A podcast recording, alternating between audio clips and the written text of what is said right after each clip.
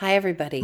This episode of Grief is My Side Hustle is really moving and meaningful. Diana Kupershmit has written a book and spends time talking about the life of her special needs daughter, Emma.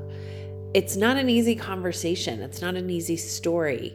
She is so open and giving in terms of showing us the real truth about what it's like to become a parent to a special needs child, which is a similar trajectory to becoming someone who grieves.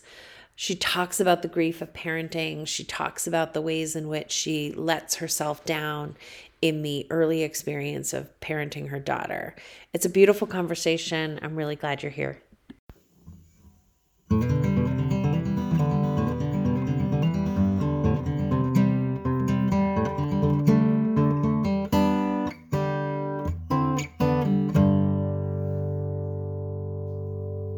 Welcome to Grief is My Side Hustle.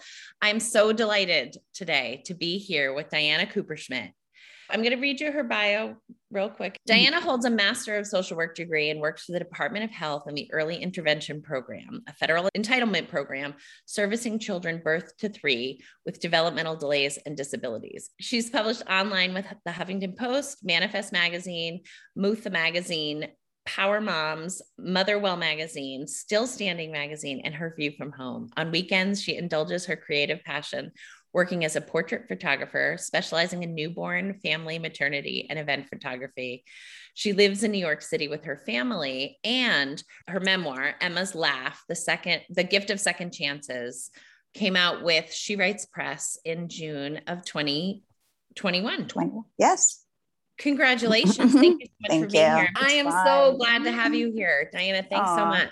Thank you so much for having me. So I my book came out recently. I started writing it about 6 years ago as a way of processing and making sense of the grief of losing our 18-year-old special needs daughter, Emma and I don't know what because I, what possessed me to write, start writing. I, you know, I'm, I don't have a background in writing. You know, I'm right. a social worker. Just something compelled me to start putting words on paper, and then it sort of, you know, evolved into paragraphs and pages. And then I realized I don't know anything about what I'm doing here, so I, I, I have to get some, you know, training. And so I started taking workshops, etc.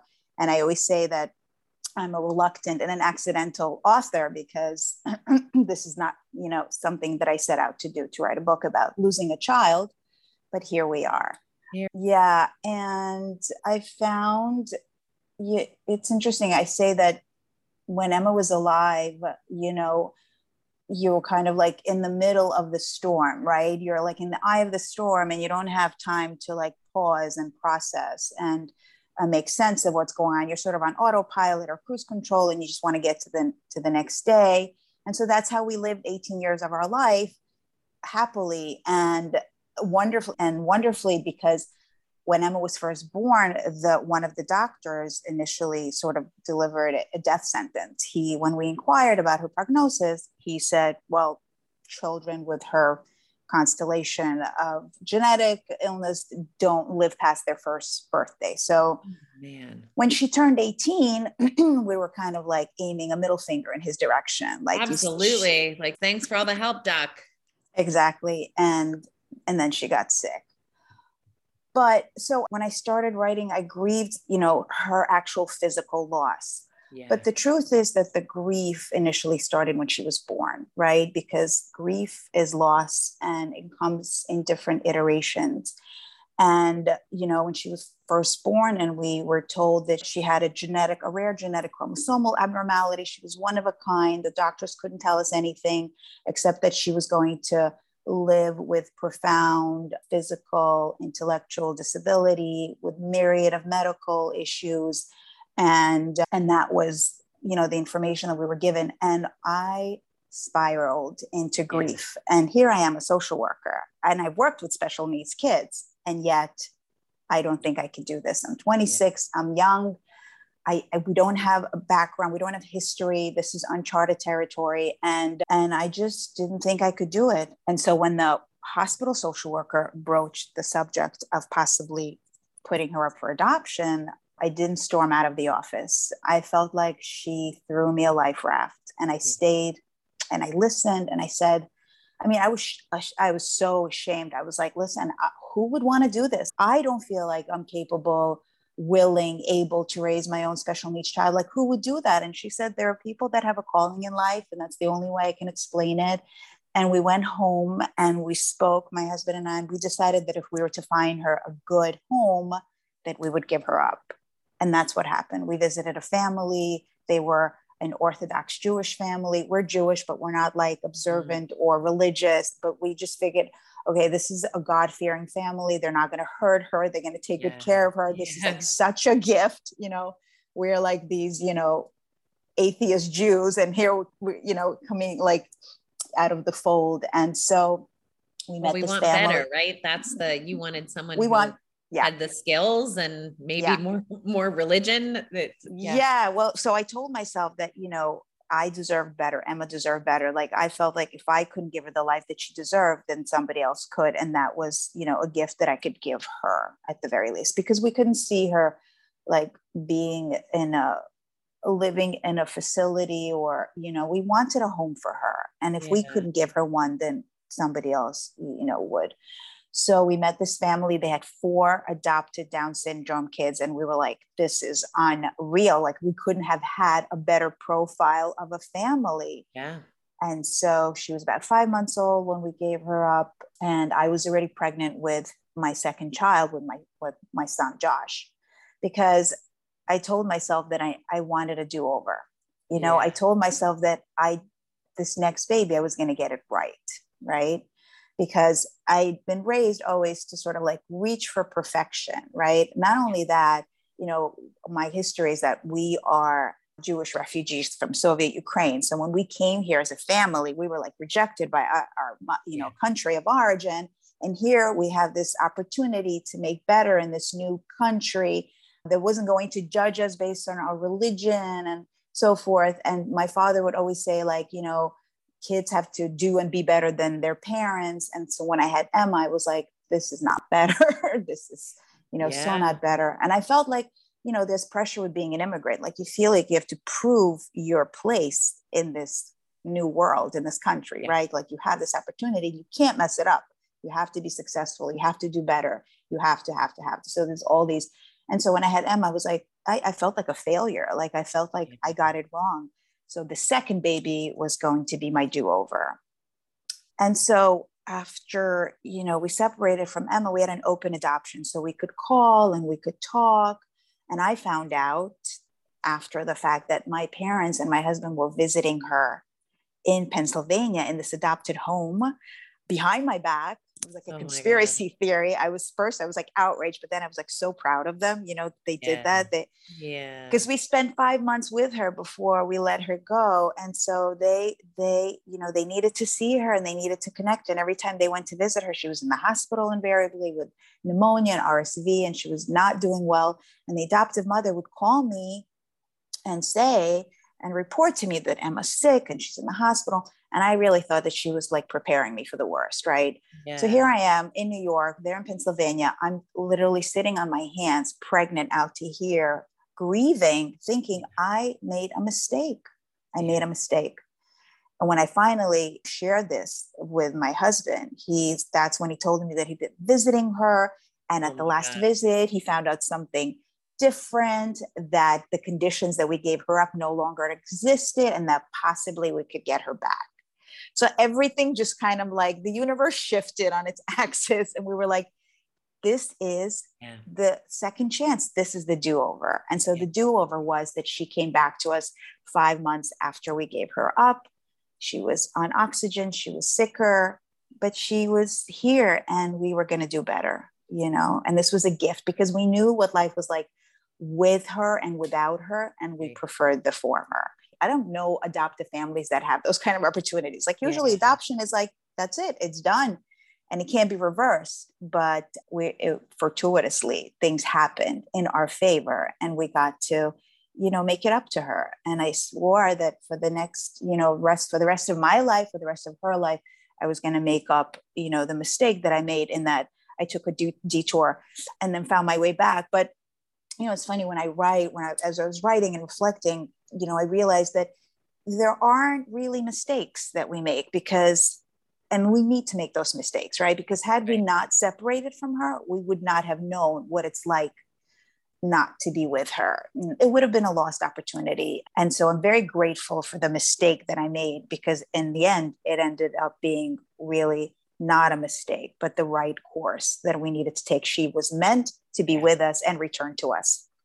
You can't know what you don't know right? And so there's i mean there's so much in the beginning part of that story and which i have read because you've written it beautifully. And i said this to you just in our intro the truthiest truth of truth even when it's really uncomfortable. That is a hard story that you are describing. And so it makes hard hard in all the ways right? Hard to be a brand new young mother expecting this life course when you're talking about being a daughter of an immigrant and the hustle that's expected and required and you know a special needs kid doesn't fit into that dream. I know that there are some people out there that can re- really deeply relate to that and maybe others who haven't had that experience but but the writing which you describe as the process that you go through in and you know we're not spoiling that you lost your daughter when she was 18 that she died of pneumonia. Is that right? Yeah. To that, yeah. That mm-hmm. that the writing goes back and helps us with all the hard. And we have some neuroscience on that, that when we go back into our memories, which are really hard, and we are able to sort of stitch together a narrative, it both helps us with our memory, meaning I don't have to keep remembering it and touching it because I know that it's written down in this way that's, you know, sacred and important but also it helps us create the narrative of mm-hmm. understanding. And, you know, that's a tough story to carry, which is I couldn't show up in this moment the way that I would have wanted to. Thank God I got a do over because that really I couldn't have known until I knew. And I imagine you must hear from people who who read your story that that was a really important element of motherhood. You know, I think about the conversations that I had with my mom uh, as I was older when she would say, I, I have no idea, Megan, I didn't know what I was doing. Or like, yeah, no, that was a terrible mistake we made. And I don't know that I understood that that was part of parenting because I was parented by parents who made it seem like they were never making mistakes, that they had somehow been handed you know, a book. This is how you parent children. Do this with conviction. But my conversations with parents who have children that are born with health issues and are not going to develop in the ways that we see on television and our neighbor and our sister is they know from the very first second, I'm alone in a way that other people are not. And I have to figure this out for myself. I have to figure out who I am, as we all do as parents. But I think people who are parenting a child with a genetic abnormality that doesn't even, it didn't even fall into the category of Down syndrome. You are inventing this for yourself. So will you tell us a little bit about what that process was like, like adding adding children to your family and also being someone who had a job and a career? What was the the growing into parenting Emma, mm-hmm. like when you add Josh and Hannah to mm-hmm. the to the collection. I want to, to your last point, just say in terms of yes, being new parents and being young parents, and then having uh, not knowing what you're doing, generally speaking, right? Because kids don't come with instructions, and having a special needs child. I think with me, what happened was that I felt so morally bankrupt when I decided that I couldn't raise her, right? That that there was something wrong with me like what kind of mother am i to give away a a child but b you know a child with disabilities and an imperfect child the way i saw it like i just felt like a, a horrible human being yeah. morally bankrupt uh, but then in the writing of the book i started to reflect and read other people's writing and i realized that you know, when I decided to give Emma up, I was buying into society's narrative that told us that, you know, children or people with disabilities are to be grieved. They are not less than necessarily, but they're to be pitied and they have this difficult existence. And I just saw myself alongside that. And I didn't want to belong to that club because there's there are a lot of themes of belonging in my book and in my life, right? Because we start out being basically kicked out of a country that we didn't belong in and then trying to acclimate to new. And then also i had some destabilization where my parents bought a house i was a teenager and they moved me to a different borough and i felt completely unmoored and and finding myself trying to belong again. So there's a lot of theme of belonging right? I didn't belong in, as this new kid on the block having to navigate these cliques. And so you know that was traumatic I talk about different iterations of grief, right? Like there's the ultimate grief of losing a loved one, but then there are other sort of permutations of grief where you lose a friendship or you lose job security or you lose community. In my sense, there was that loss of community, you know, loss of a country, then losing my friends by moving. So I felt really sort of unanchored. And then by the time we were married and I was pregnant with Emma, I just I told myself, okay, because I developed a lot of anxiety when we moved um, to Staten sure. Island as a teenager and stayed with me for a couple of decades. And so I felt like, okay, I'm starting a new life. I'm going to have this baby. You know, this is the beacon, and I'm coming into the renaissance of my life, and things are going to get better. And then I have Emma, and it's like I'm back into this world where how do I fit? How does she belong? How does she fit into this world? How do I fit into this special needs world? And so, even after we brought her back, I refused to like participate in that sphere of, of special needs parents and community because I told myself, yes, I have a special needs child, but I have now two healthy children. And I always kind of straddle these two universes but I insisted that we were going to have a normal life and we're going to have normal experiences of a family, you know, and that we were going to create a new normal. And this is the the the narrative that I told myself. So yeah, so I back to your question, we decided we wanted other children. Obviously, with Joshua, we had that do over, but we also didn't want him to be to solely have a special needs sibling because we didn't want him to feel the burden of maybe taking care of her when we were sure. no longer here. And so we had a third child and you know uh, hannah was our millennium baby and and life was good you know? The things that i feared i feared like a dark marginalized existence with this special needs child that i was going to be depressed with and woe was me.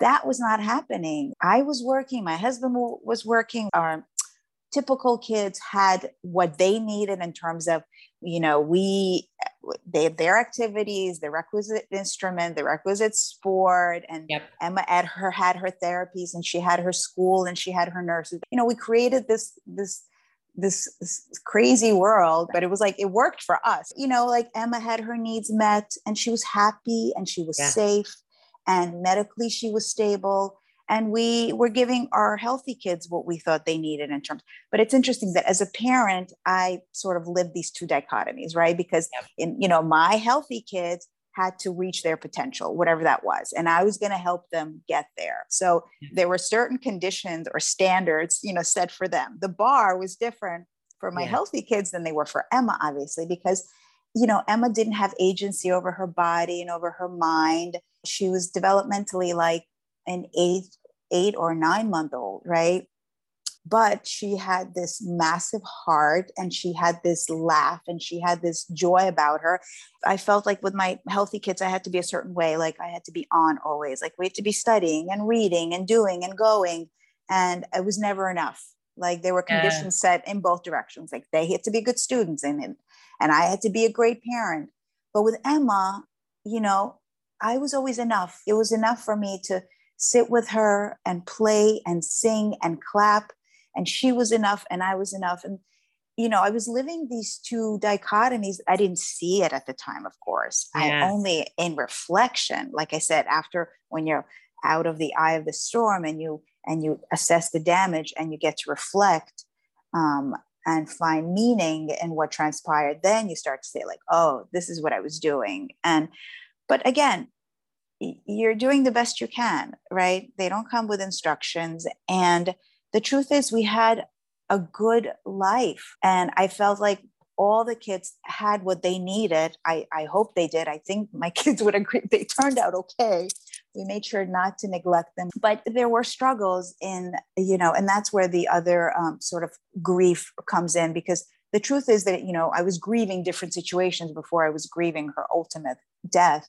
And what I was grieving when we were living with her was a initially the life that you know she would never have in terms of being able to experience physically and otherwise the same experiences that her siblings had right? Because right. she had a seizure disorder and so we couldn't travel with her. She was non-ambulatory non-verbal and had a mary and she couldn't eat by mouth so we were kind of tied to her g tube all the time. So traveling which we love to do and we did you know as much as we could we couldn't do so many um, times with emma because she would be overstimulated let's say on a ride and have a seizure and so we had this, you, you had guests on who, you know, were raising two boys with uh, ASD, with autism, and they talk about sort of like a PTSD experience, right? You're afraid of what the next experience is going to bring in terms of, you know, having things fall apart, or, you know, in our case, Emma having a seizure. And so you're afraid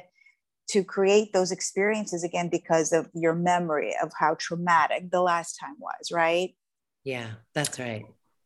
Each time you're talking, my mind is like opening up all of these little threads of discussion.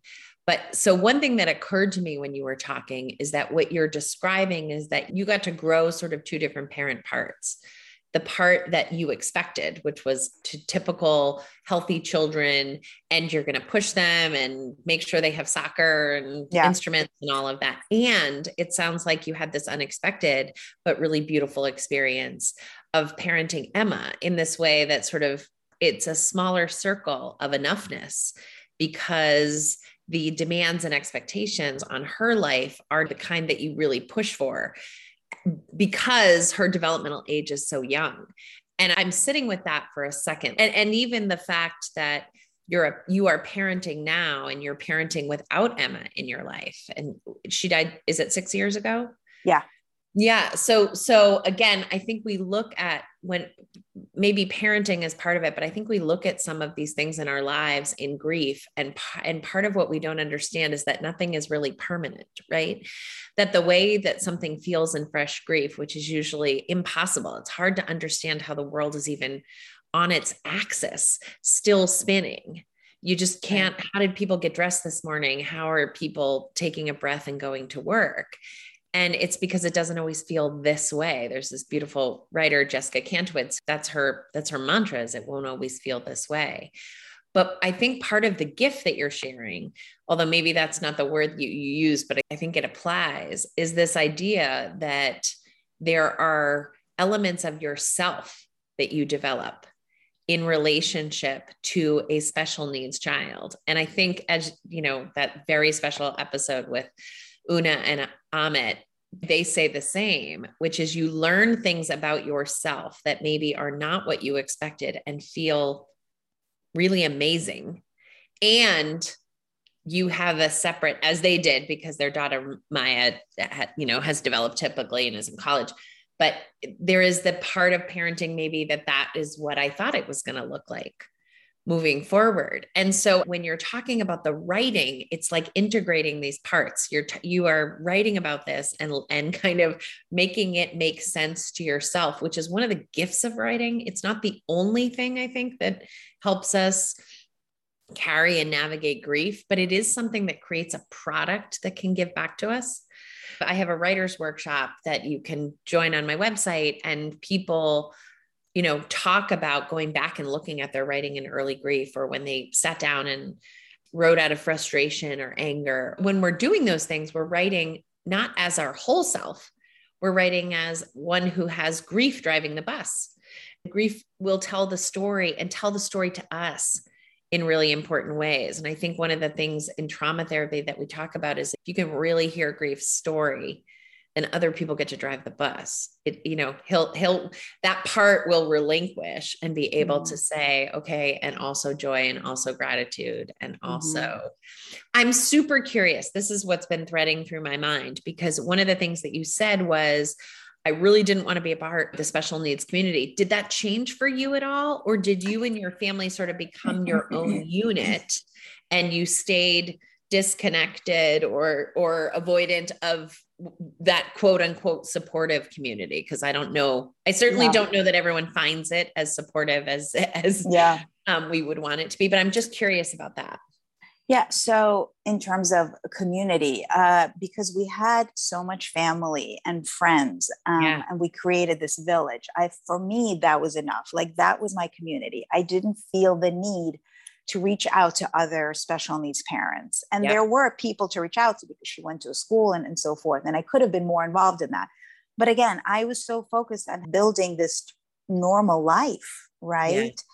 And I regret it now because in the writing of it and in the promoting of the book, I, you know, I've met other special needs parents who are authors yeah. and they're writing about their experiences with their now special needs child. And I've connected on so many levels with these people. And I see now that I was, there was something missing from that. There was a mm-hmm. piece missing that maybe, um, had I had that, I would have come to sort of the realizations and the insights that I came in the writing of the book sooner. Yeah. But again, you don't know what you don't know. You don't know what you don't know.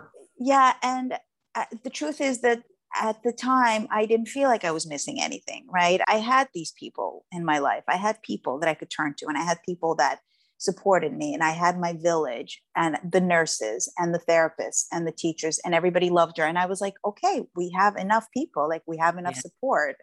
So, yes, could I have even benefited more from that by being within a community of special parents?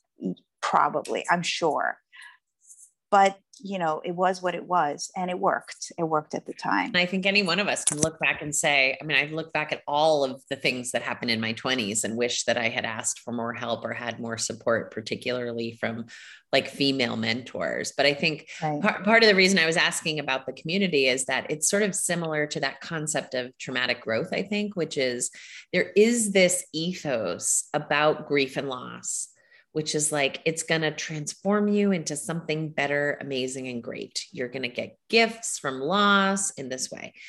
And I do grief and loss work all day long since I lost my mom and dad. So I fall into that category of people whose lives really did take sort of not a left turn because I was already a trauma therapist. I already did a lot of grief and loss work. I already, did, you know, so it's probably still in my wheelhouse, but I know many people who lost a child, started a foundation, you know, cure, cared for a sick relative, went back to medical school or social work school or something like that. That that really, when they look back in their grief story, there's a bright light of change that they uh, appreciate and maybe even find meaning in.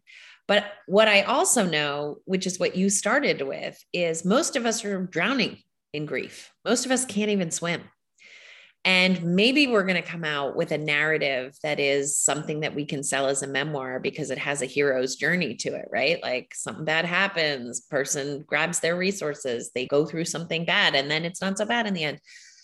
I don't know that that's the story for everybody. And I probably there's like a hundred entry points of that. And so I do think there are people who, when they're drowning, they go under the water and find the other people who are you know pulling you into the lifeboat from that way. And so there mm-hmm. are these supportive communities. There are grief and loss groups. There are boards where everybody's talking about their children with special needs and sharing resources. And what i what i say to folks is you know just because someone else is doing it that way doesn't mean it's the right way for you so when I'm asking the question, it really is just sort of an open hearted, like, I'm curious because just as many people circle the wagons. They don't go to a grief group, they talk only to their sister. They haven't, you know, branched out and gone to that school that their neighbor told them could be really great for their kid because it's too many miles away and, you know, it's going to interfere with baseball. So there are just as many people who create a small clutch and survive that way as enter a giant ocean. And the folks who say this is amazing on their bad days, they complain about you know, that one lady who's always talking too much and is too angry, and there's somebody in their group that makes it uncomfortable. So they love it and they hate it. And when you have a small clutch of people, your city block, and these are the folks, or your neighborhood, or your school, or whoever, there are times where this isn't enough people. It, you know, they don't understand and they don't get it and they don't. So I think there's imperfect and perfect in both. Mm-hmm. But your story is one that maybe we haven't shared on in here, which is somebody who built their neighborhood close. And it's interesting to hear. And I'm connecting it back to what you said about belonging. That that a smaller group makes sense to me when you've had some breaks around belonging. Right? right? that that notion of i know who my people are. I know who i can rely on and i know how to keep them close. You know my decision to keep this small circle were had to do a lot with again belonging to this you know acceptable community right of like typically developing children. And also i was very wary of you know pity being pitied mm. getting special treatment. So when it came to work, for instance, I made sure never to call out or take time having to do with Emma, right? I didn't want to be that person where people could point a finger at and say, like, oh, you know, she gets special treatment because she has a special needs child and she gets, yeah. you know, that. I didn't want to be that person. So every time, or not every time, but often when Emma needed to be, let's say, picked up from school, I didn't want to be that person to say like oh i need this time. I need this special attention because i have a special needs child. So more often than not i would ask my husband to like pick her up whatever and he had like had the more important job. So i don't know he's a saint you know and he did what i needed him to do but you know part of my transformation when emma was alive was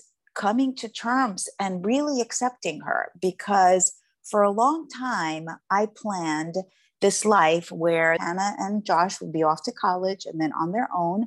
And Emma would be finished with her special school, and we would find her a group home within the community. And we would visit on the weekends. And like, I wanted to reclaim the life that I thought that I deserved. You know, it. I paid my dues, you know, like a quid pro quo. Like, if I do this, if I play by the rules, my life is going to kind of fall back into place the way that I originally saw it.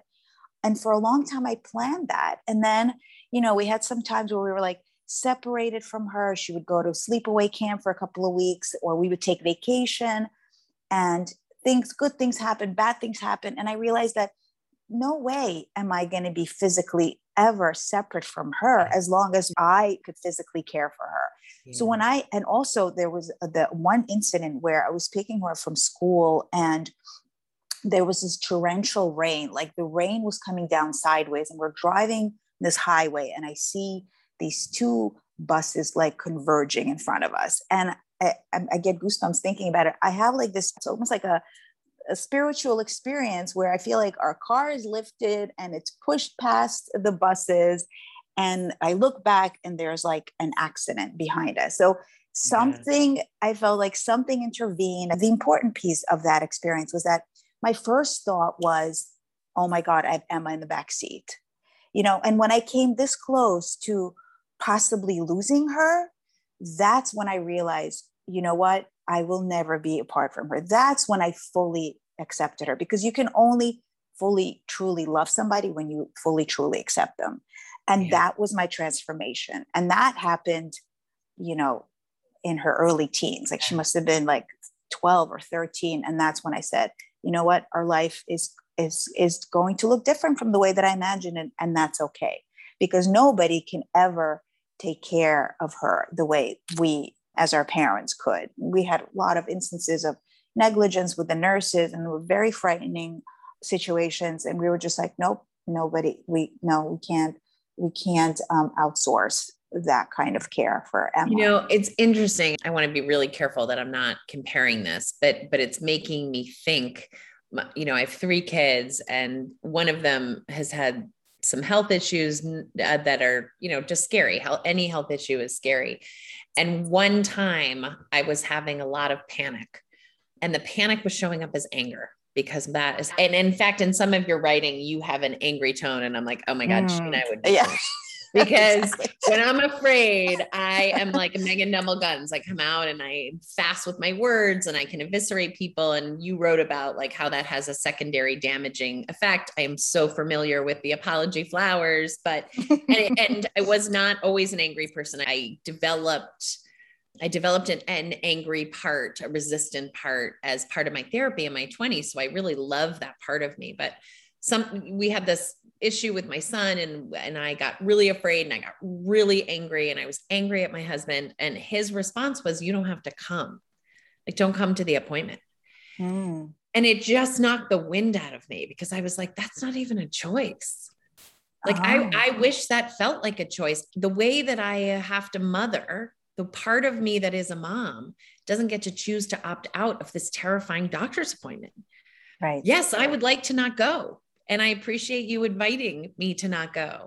Mm-hmm. I think that's actually one of the surprising things about certainly parenting, but I think of life in general is that for many of us, there is an important story. My, my story, which has childhood trauma in, in it, is that there will be enough emotional support that mm. people will be available. There will be enough emotional support. Parents will show up for children. Enough, enough, enough. I work with people who grow up in poverty. There's going to just be enough resources. I've, you know, grown up where people there they were sexually abused. I work with them as they're growing up. They now have created environments where you know children will tell, bodies are safe.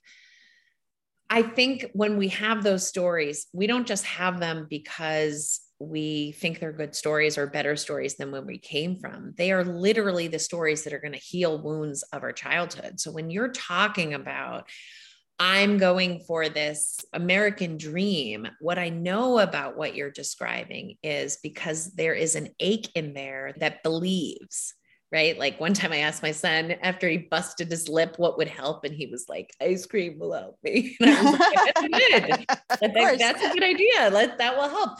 But I think most of us have these ideas of what what is going to cure that old ache.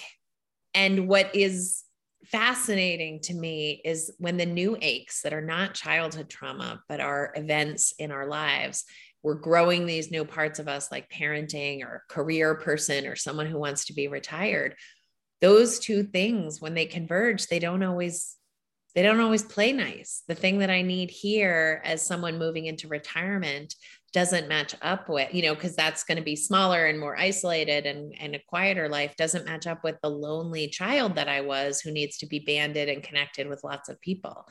So there's something about your story that i'm holding in my chest which is you're learning and relearning the way that you are connecting and loving your child is not just for Emma that it's for you. You can't you can't be without her.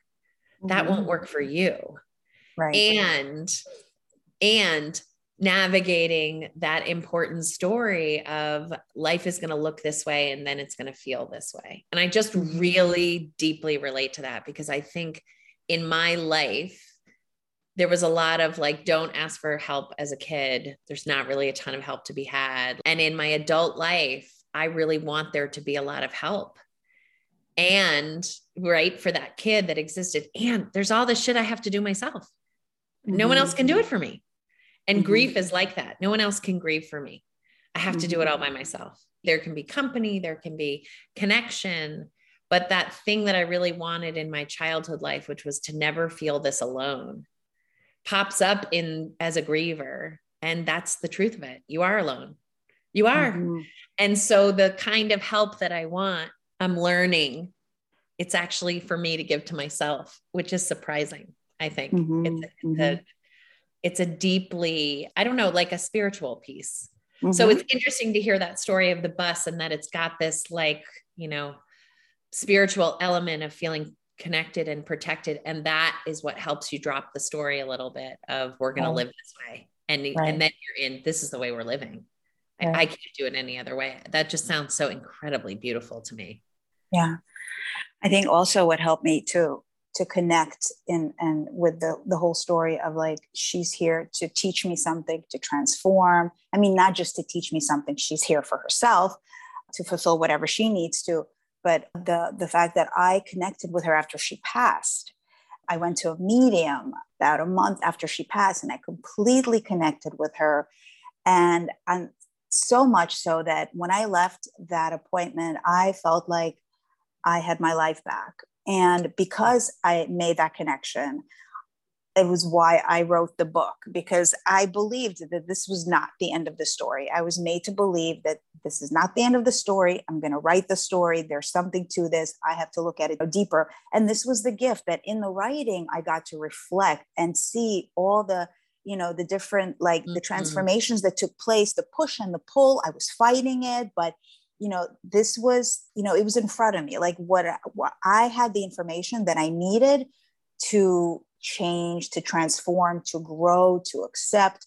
And Emma embodied that. Like she what she always had kind of like this Zen existence, right? She was okay watching her musicals and flipping through magazines like in a self-stimulating kind of way and yeah. chewing on her bibs. And to look at her, you say, like, oh, she had this likeness of being, right? And like, oh, she is in the moment. This is like what we try to achieve when we meditate, like, right? Really be in the moment, right. be mindful. Right. And she was like demonstrating. I was living in the University of Emma, and she was demonstrating how to be in the world. Yeah. And so, as a result of that, all my anxieties and all my worries and everything that I brought with me from, you know, my adolescence, they sort of took a backseat because now I had more important things to, to contend with. I had to keep Emma safe and happy and pain free. And so my focus shifted to that.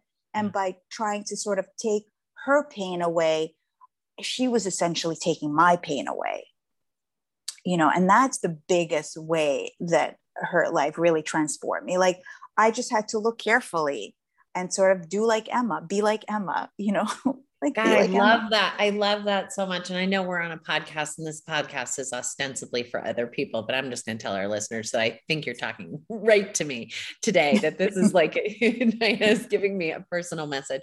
Oh. I mean, I think partly because exactly what you're describing is part of the battle in, in grief, right? The concept of suffering really is in that Buddhist tenet, the belief that things should be other than they are. And then if mm-hmm. you could drop that story, then there's enough and okay right in front of us, right? Because we would be very aware if we were in danger, our system would be lit up from inside. And that there's good enough and enough, and that your experience with a medium, which is the part where, you know, I'm I am wildly uncomfortable with the energetic spiritual parts of life. And I have lived that way since I was really, really young. The academic in me wants all the explanation. That's my I husband. Had, yeah. I, I had religious upbringing, which does not fit at all and did a lot of damage, which I wish yeah. could have been differently because then it would just explain the kind of magic that I experience in my life. But I had tons of energy that I would say falls into sort of the medium, you know, the universe trying to give you a gift uh, just after my mom died, particularly in the weeks after she died. And I have had much less so two years out. And I know, I know 100% it's because I'm blocking that from happening.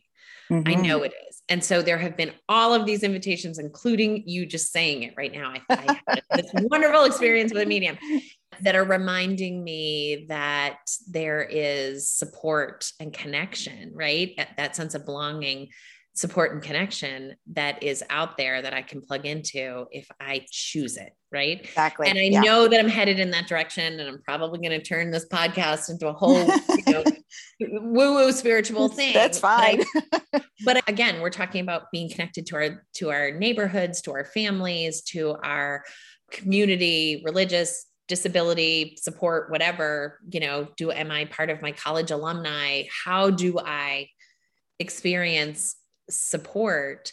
I think it's so important for grievers. You know, you don't have to say everything that they're that you've ever wanted to say before they die. You don't have to have a movie moment where I said I love you and you say I love you. I mean, the first the last thing my mother said to me, which is in my memoir, was get your fucking dog away from me. Like that was the last sentence between us, which is so ironic because, yeah. you know, we always ended everything with I love you, but we were in this like funny, playful place and my puppy was biting her. Mm-hmm. But we, you don't have to, you don't have to do all that perfectly because there is access to this energy, which is Emma's energy that you, you hold as the living memory of her. And also, you know, breath becomes air, like quantum physics, her energy goes out into the universe. Why shouldn't you be able to tap into it? Why shouldn't it be there? for you to continue to have a relationship and a connection with. So I'm really personally grateful that you just added that piece. But I also like to really remind our listeners of that because I think it provides some hope, right? There's mm-hmm. so much, mm-hmm. particularly in early grief, that just feels like, how can this be this way? Right. And, you know, one of the things that we talk about in this podcast all the time is you will be grieving the rest of your life. That doesn't mean it will mm-hmm. be as painful as it is in this moment for the rest of your life, but also if it isn't painful right now, it might be later. You know, it's yeah. part of you it's part of how you engage in the world. Not all of that will be bad, but sometimes it'll be bad. Sometimes it'll be mm-hmm. painful instead of teaching you some lesson about gratitude. I would I would love for you in to give us some sort of how has it been in the in the in the period of having written your story, living 6 years without Emma, how how what does that feel like for you now? So in the time that it took me to write the book and connect with writers, teachers, readers has been so healing and unexpectedly because as i said i you know i never saw myself as a writer. I, I've been saying that like you know i've been playing one on t- you know playing one for the yes, last five i really relate years. to this i know what I'm you're talking about. right? Like you feel like i'm not either. Yeah. yeah. But it's been wonderful because of the community now, this other community that I found of special needs parents and writers and readers, and the feedback just in the time since the book came out and since I've been promoting it on social media as far as like sharing pictures and sharing little stories it's resonating with others and i'm so grateful for that. I couldn't have anticipated because the truth is when i started writing i was writing for selfish reasons right? Like i needed to heal i needed to put down this down on paper but then it ended up you know being helpful to others i'm hoping. And special needs parents have reached out to me and they said this resonated. And you know i wrote the book i guess that i wish i had to read when emma was born. Absolutely.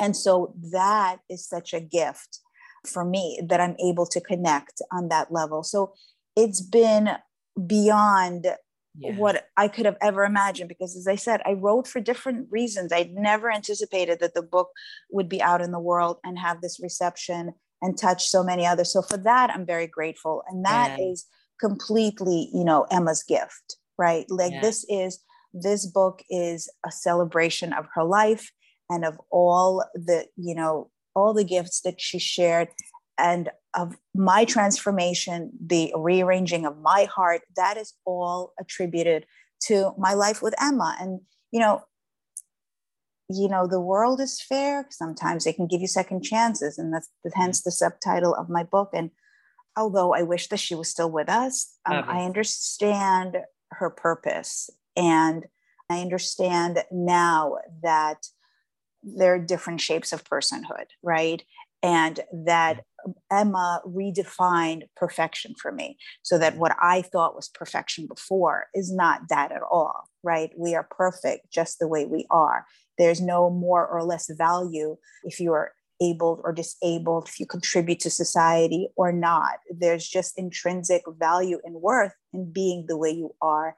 I guess in terms of like parting words, if I were to say what's really what it's really at, at, at the crux of my journey is that we we shouldn't be afraid to grieve, right? Because we know that grief is like the other side of the coin of love, right? We grieve because we love, and that in itself is a gift gorgeous it's so gorgeous the theme of belonging and community is so is so palpable in the discussion and what's fascinating and i think about so many people that i have spoken to who this is what they went through it was a short period of time it was a long period of time but this is what they went through and yeah they had all the sort of basic fight, fight, flight, all the basic need stuff that went on, but they didn't have the reflective emotional experience that they had access to then. And again, I sort of think sometimes when you are in that, you want community then. I think what you're describing, and I've never really thought about it this way because your writing experience and my writing experience was similar in that, you know, I had writing in my history, but not not since like high school. I hadn't really sat down. You know, I took a different tact. I was a teacher and a social worker, and I didn't need to do a lot of writing. And if I did, it was academic. So it wasn't creative and I wasn't like digging down into my emotional experience, but it was there almost immediately when I was in pain. And my best friend, who's, you know, the keeper of most of my memories, was like, Oh, yeah, you wrote when you went through this breakup, you wrote when this, you know, terrible world event happened. And the writing did just what you're describing, which is like, first, it was, you know, you called it selfish. I call it self centered, meaning like, I'm not taking selfish to me feels like I'm taking something from other people. This was just like, I'm sorry, I can't get to you until I mm-hmm. attend to myself. So it was really self centered writing. Right. Right. And I chose to share it. And it, you know, just on the internet and felt really vulnerable about that. And like so many people do. And immediately it, somebody I, I had lost touch with from high school who I didn't realize was friends with me on Facebook wrote right back and was like, Hey, I just want you to know, you know, it's my dad's anniversary. I just read your piece. This was so important. And like, oop, there's community. It continues with the podcast. Anytime I put a podcast out, I have this anxious sort of, oh my God, was that garbage? Do I sound like an idiot?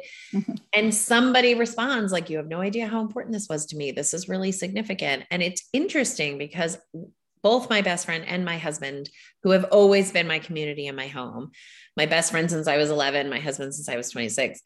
But they both said it's interesting given the fact that you don't do anything on the internet. You're very, very, very private. And I am.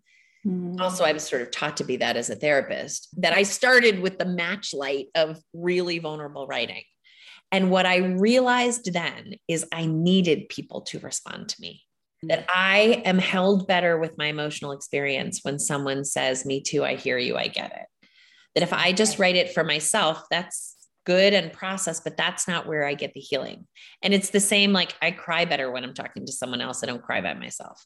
Right. I don't think not everybody does that, but for me, that was part of what was important. So it's so fascinating because we'll end where we began, which is you and I haunt the same rooms as grief writers. Yeah. we published in the same Love places. That. We're connected to the same folks. I have friends, I'm in DC. I have friends who write for big magazines here and are editors at big online forums it doesn't feel like that in their rooms. It's not just any old writing. And I'm not disparaging them. They're they've been lifelong writers. But it is like that when you're talking to people about grief writing. To me, it feels like we all kind of belong to the same church and we know sort of the religious practice and it is community and it is connection. It really yes. deeply, it really deeply is. And so when w- this podcast used to be called Grieve as a Verb, you know, writing is one of those ways. I have known people who are doing this with music. They're playing in small groups with people, they're playing online, that they're doing their art. It's for them, but they're also I just went to this gorgeous like church exhibit of a woman who's been doing art, not necessarily grief related, but more community related. And so I'm I'm just saying that out loud to remind folks that you and I are saying instinctively we went to writing. I think in grief, people instinctively go somewhere.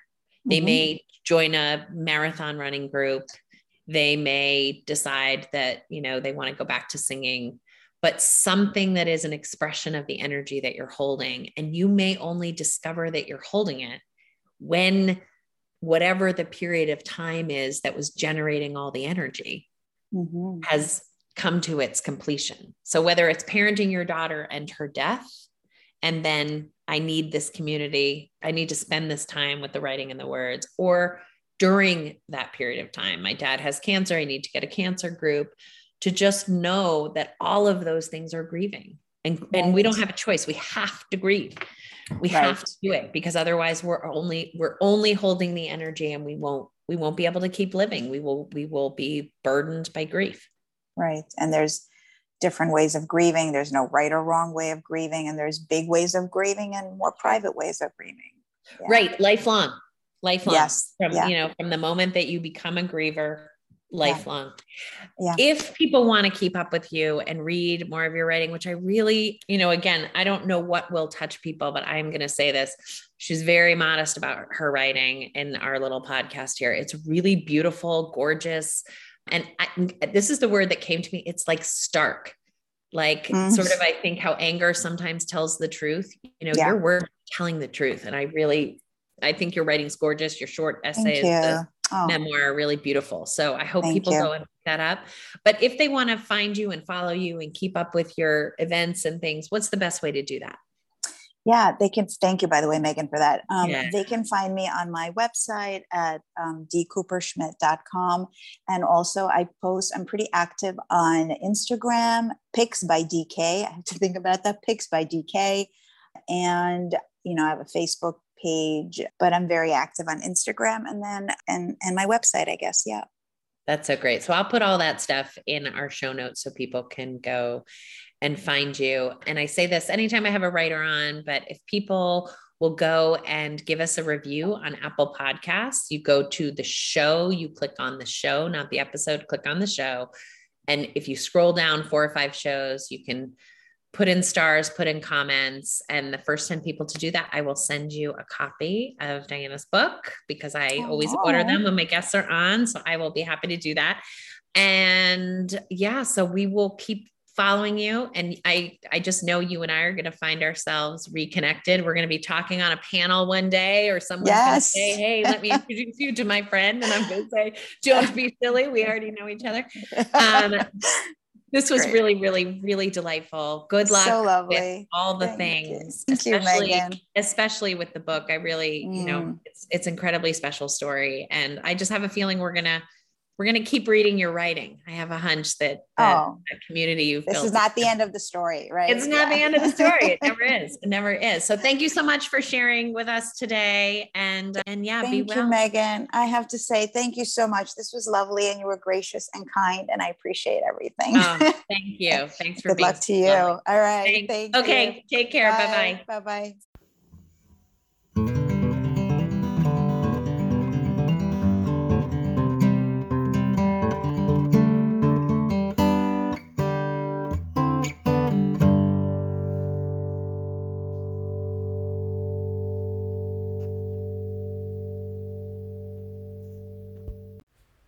Hi, everybody. Thanks so much for listening to the show. If you want to know more about Diana and her work, all the information's in the show notes. And please, if you liked it and you've been a listener for a while, go over to Apple Podcasts. You have to go find the show and then click into the show. And if you scroll a couple shows down, you'll see the stars and the option to give us a rating. The ratings really help people find us. And that's why we're doing this work is to provide a voice in the dark to folks who are struggling. Thanks so much.